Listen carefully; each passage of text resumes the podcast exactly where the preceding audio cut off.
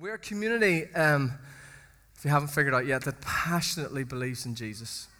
We are convinced in the midst of all of the challenges of life that God is both alive and good, and that He longs to be with us, releasing His life to us and through us wherever uh, we go. We finished last week asking the question who or what is in charge of your life?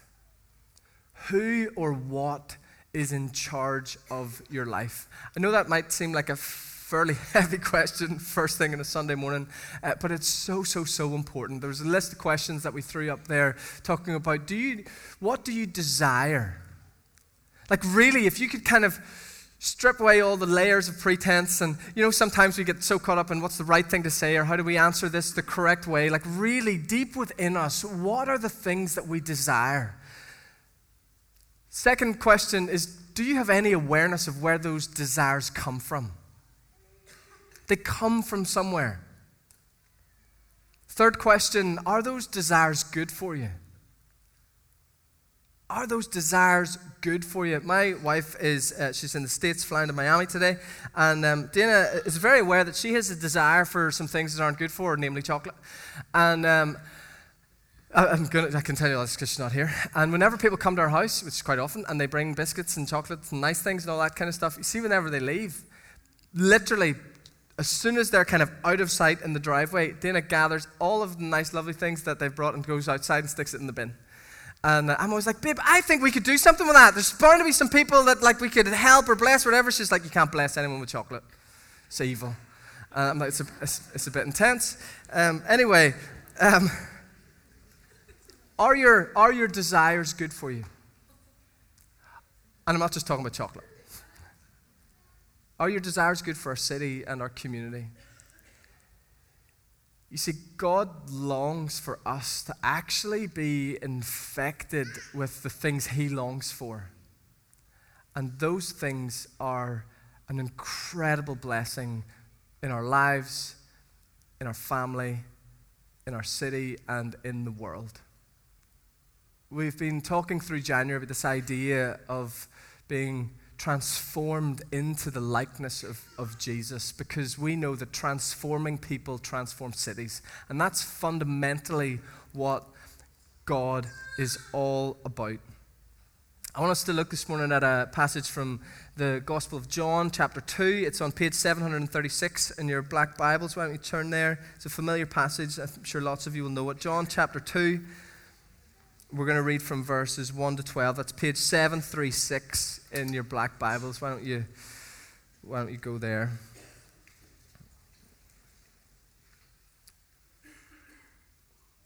John chapter 2, verse 1 says this On the third day, a wedding took place at Cana in Galilee. Jesus' mother was there, and Jesus and his disciples had also been invited to the wedding. When the wine was gone, Jesus' mother said to him, They have no more wine. Woman, why do you involve me? Jesus replied, My hour has not yet come. His mother said to the servants, Do whatever he tells you. Nearby stood six stone water jars, the kind used by the Jews for ceremonial washing, each holding from 80 to 120 liters. Jesus said to the servants, Fill the jars with water, so they filled them to the brim. Then he told them, Now draw some out and take it to the master of the banquet. They did so, and the master of the banquet tasted the water that had been turned into wine. He did not realize where it had come from, though the servants who had drawn the water knew. Then he called the bridegroom aside and said, Everyone brings out the choice wine first, and then the cheaper wine after the guests have had too much to drink. But you have saved the best till now. What Jesus did here in Cana of Galilee was the first of the signs through which he revealed his glory, and his disciples believed in him. After this, he went down to Capernaum with his mother and brothers and disciples, and there they stayed for a few days. Amen. Let's pray together. Lord, we welcome your voice among us this morning. Holy Spirit, would you come? And Father, we want to hear from you. We give you permission to speak to us.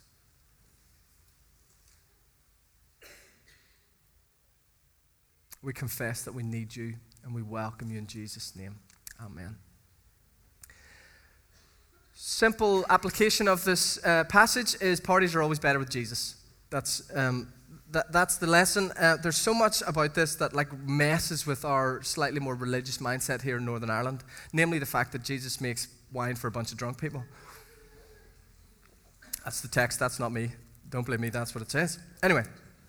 Um, whenever I was 20, I went to County Devon in England to spend a few days away with an old aunt of mine at the start of the summer. I had had a particularly busy six months, and uh, I came home one night to my parents, and mum looked at me and said, You look exhausted. And I said, Yeah, I'm pretty tired. And she said, You should go and visit Auntie Joan.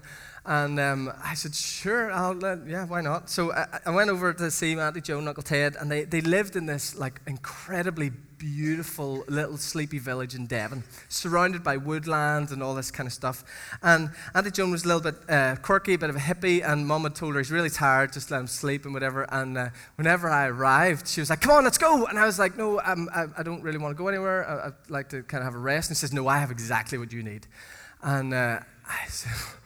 What is it? So we went walking into this wood. This is a totally true story. Into this wood, and um, she grabbed this tree like literally grabbed this big tree and then goes, Come here, come here.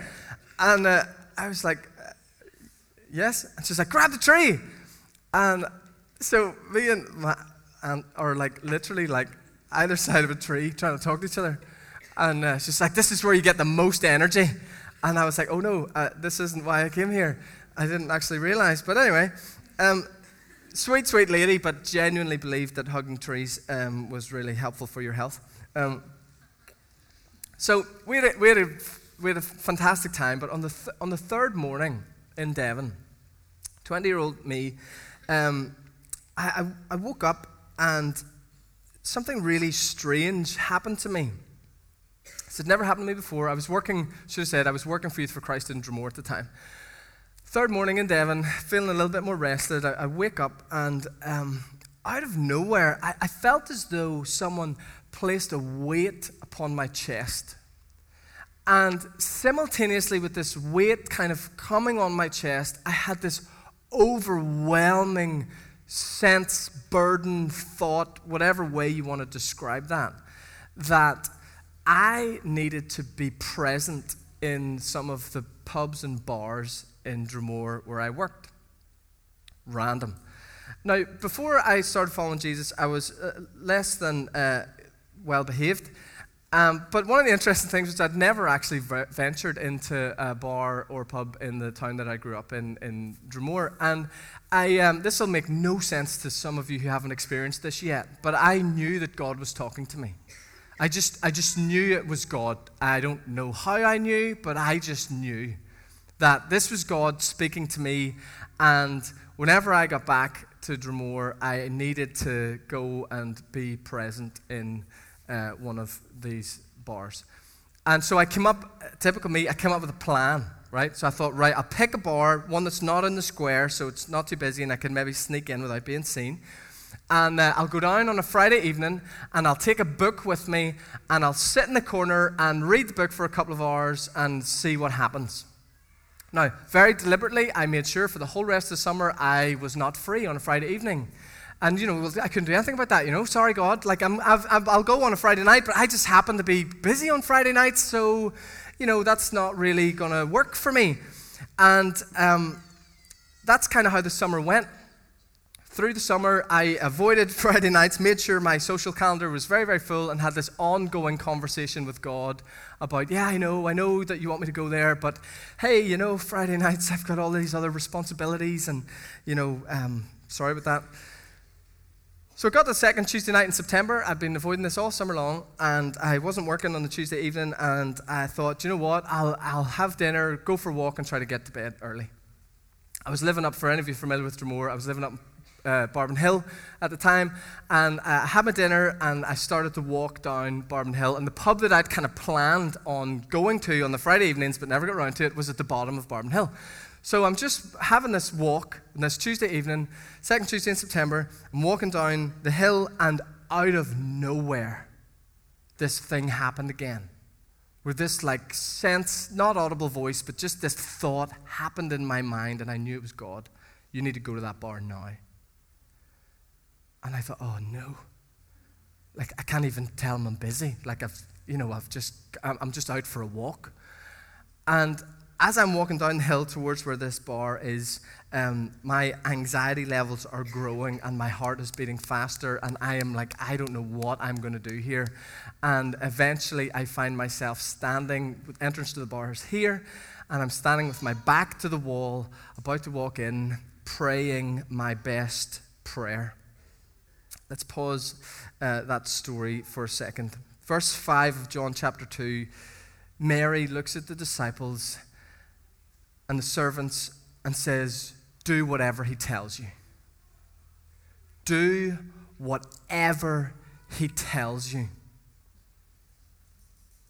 I, I really think there are lots of things that we can talk about as being kind of the crux of Christian spiritual formation, the Christian life. What does it mean to follow Jesus? What does it mean to be a Christian? But Friends, honestly, I, I think it really all boils down to that one statement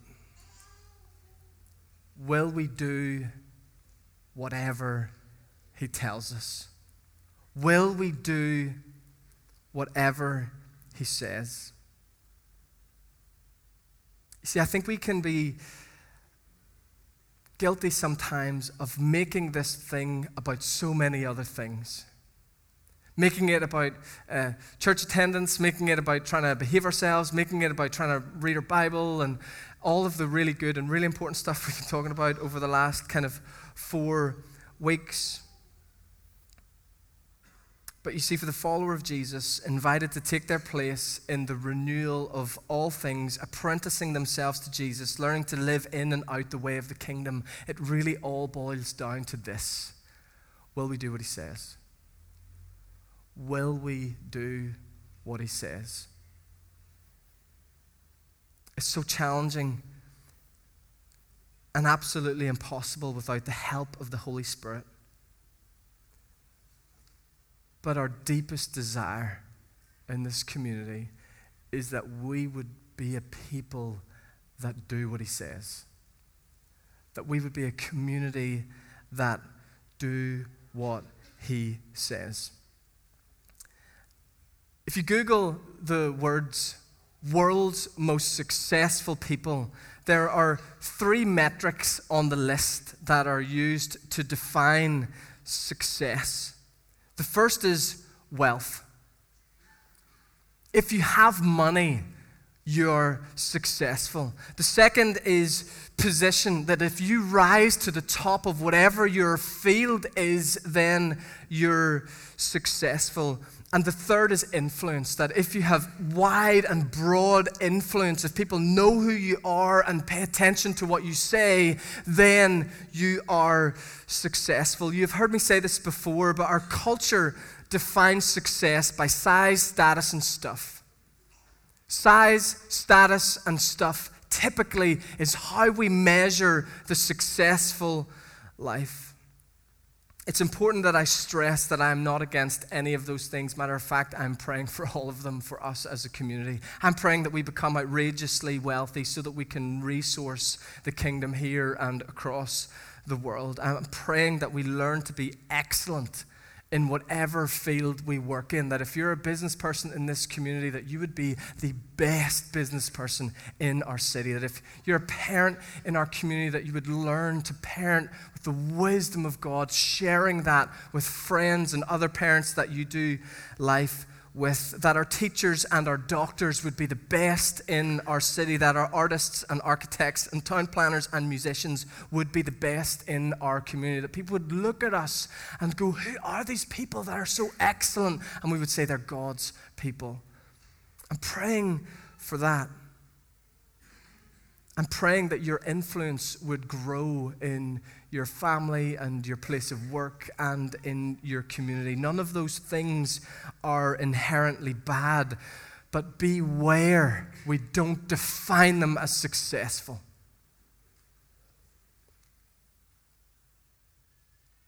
If I make it to a deathbed whenever I'm an old man, I can tell you now,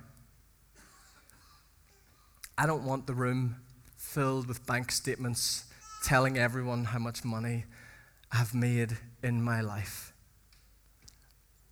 I don't want to be surrounded, be cool if these existed. I don't want to be surrounded by trophies declaring how great a preacher I became in my life. I definitely do not want spreadsheets with stats on them showing how big Lagan Valley Vineyard became. When I think of that moment, I couldn't care less about any of that stuff. I want that room filled with people that I love and who love me.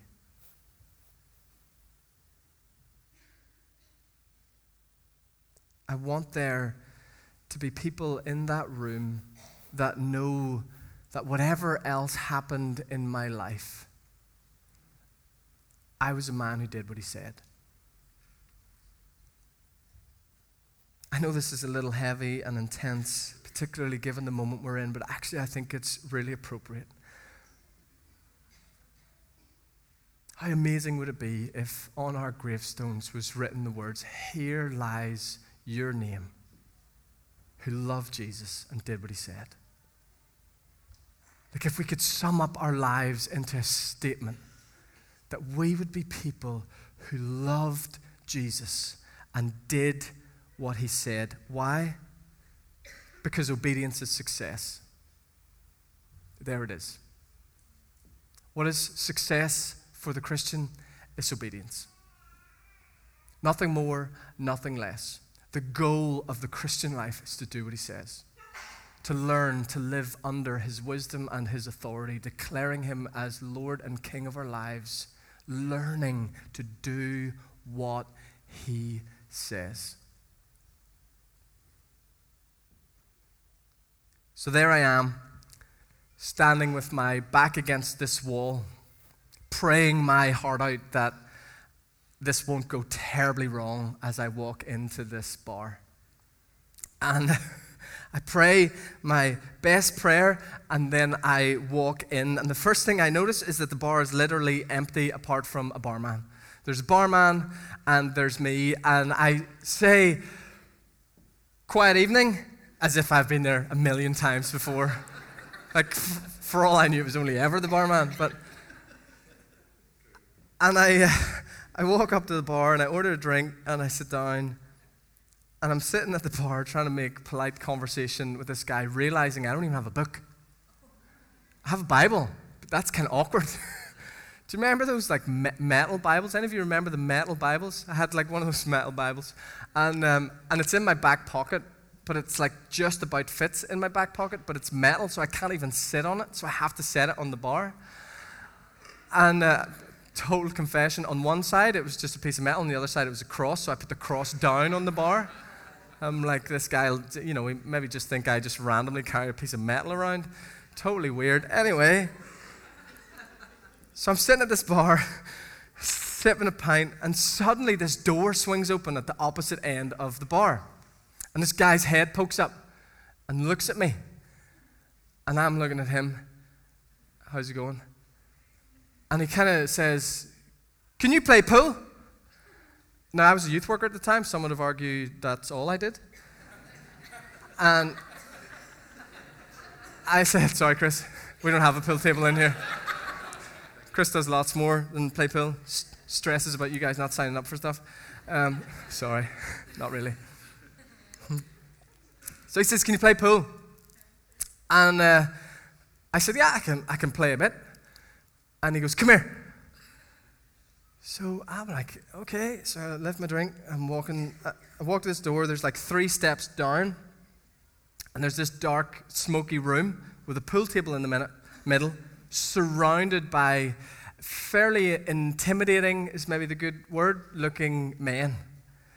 Covered in polo shirts and tattoos. None of them I know, but lots of their reputation I do. Good way to put it, right? So I'm standing there with my, they're all looking at me, metal Bible back in the pocket. And I'm like looking at this guy, and uh, he says, Can you play pool right enough? And I said, I, I can play a bit. And he says, Put 50p on the table. Thank you, Jesus. I had 50p in my pocket.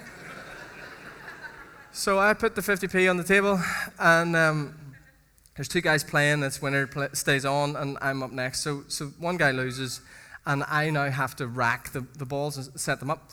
And uh, literally, like, I am so terrified. My hands are shaking. I can hardly pick the pool balls up.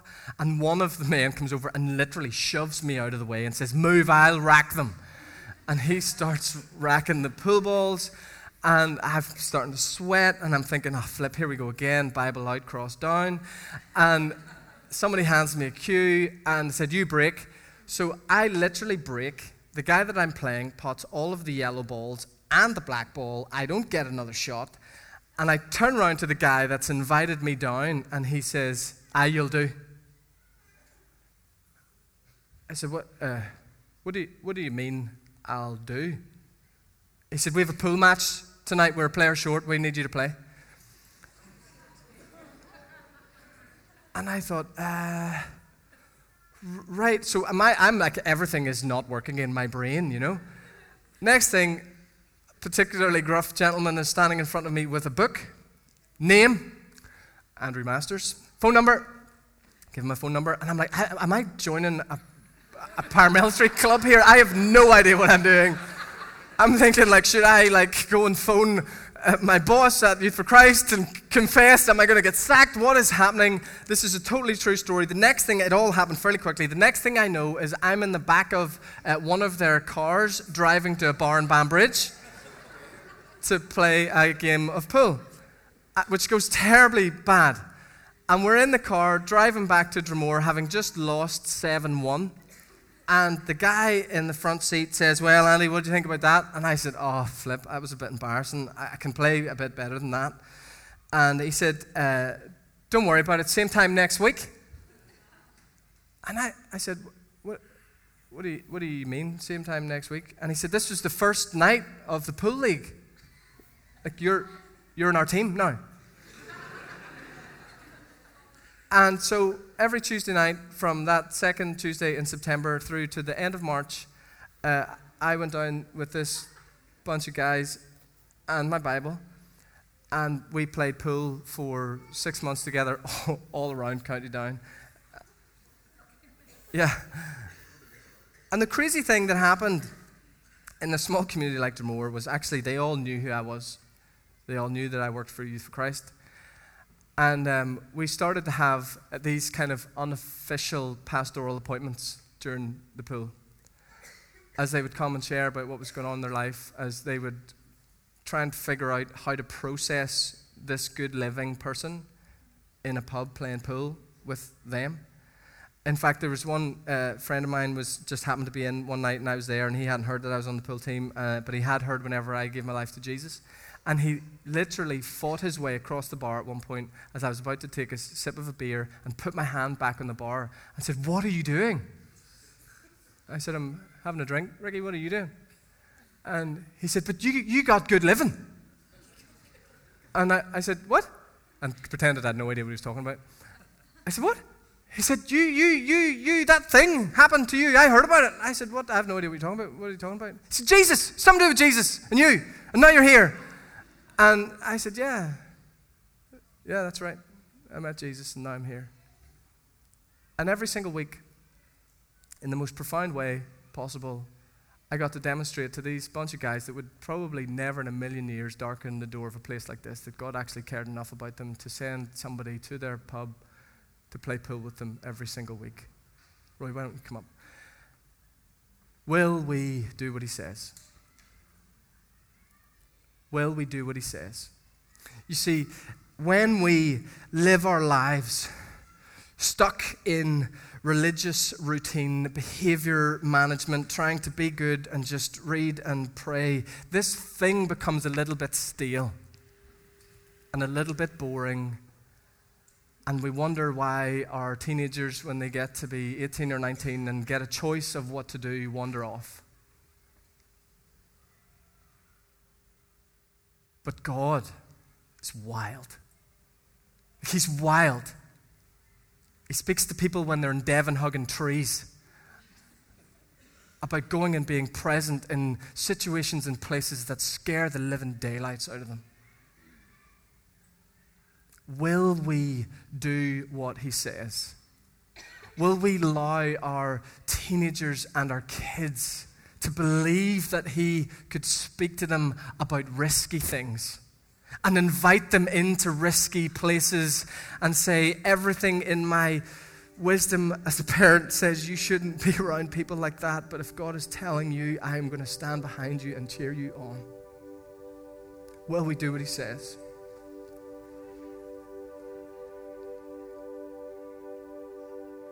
Jesus told us to love our enemies and bless those who persecute us. Will we do what he says? Will we do what he says?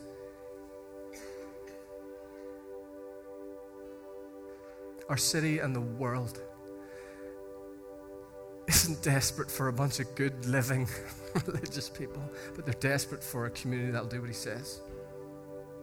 That'll take his life and his hope and his power and his presence into the darkest corners, the most hopeless homes, and say, It can be okay. Because Jesus has sent me here. Will you stand? I want to pray.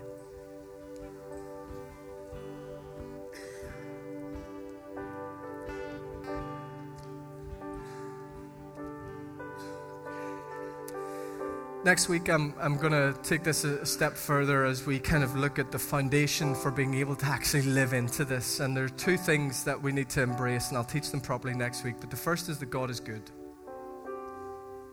That God is good. And we can do what He says because He is good. And the second is that we need to learn how to see fear as an invitation.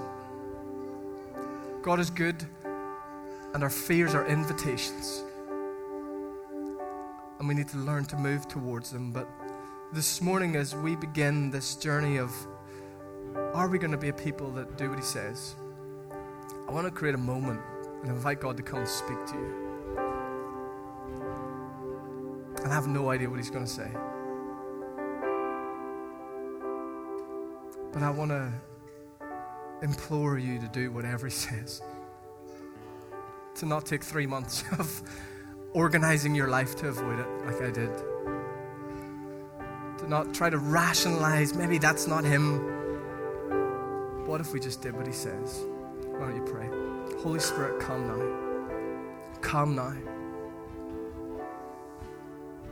We wait for you. Come. Come. Come now.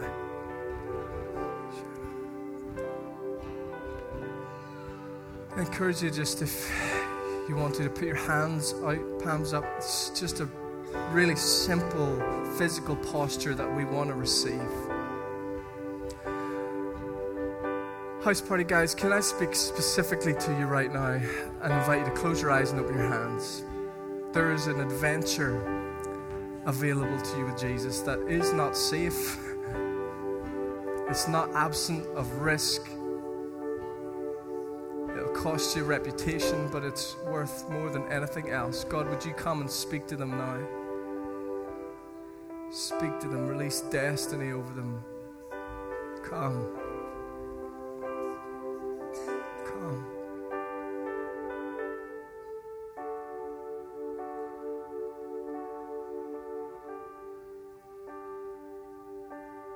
Father, we welcome your voice. Speak to us.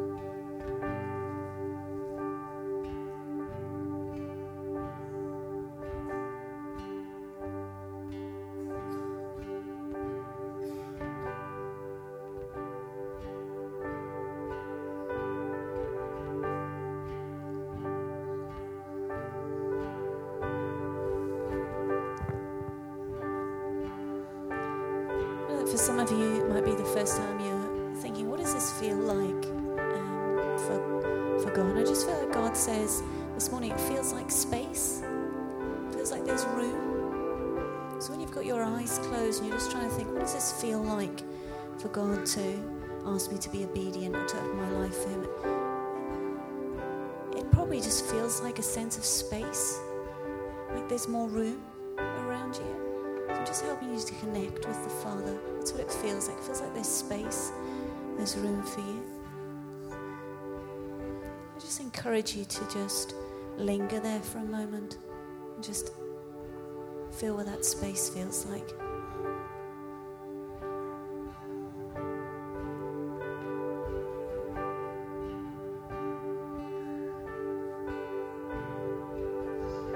For some of you, you're not feeling anything, that's okay. Maybe you could just ask God to give you some space and some room to sense Him for the first time or again.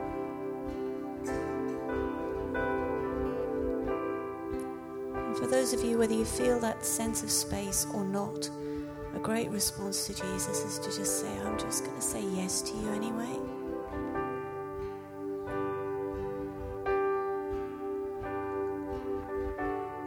Some of you might feel that you want to say that out loud, but most of us, it just feels like a heart posture. That we're just saying yes to Jesus. It's that whole thing of obedience. That sometimes when we're not sure what it should feel like, we just say yes anyway because we know that God is good.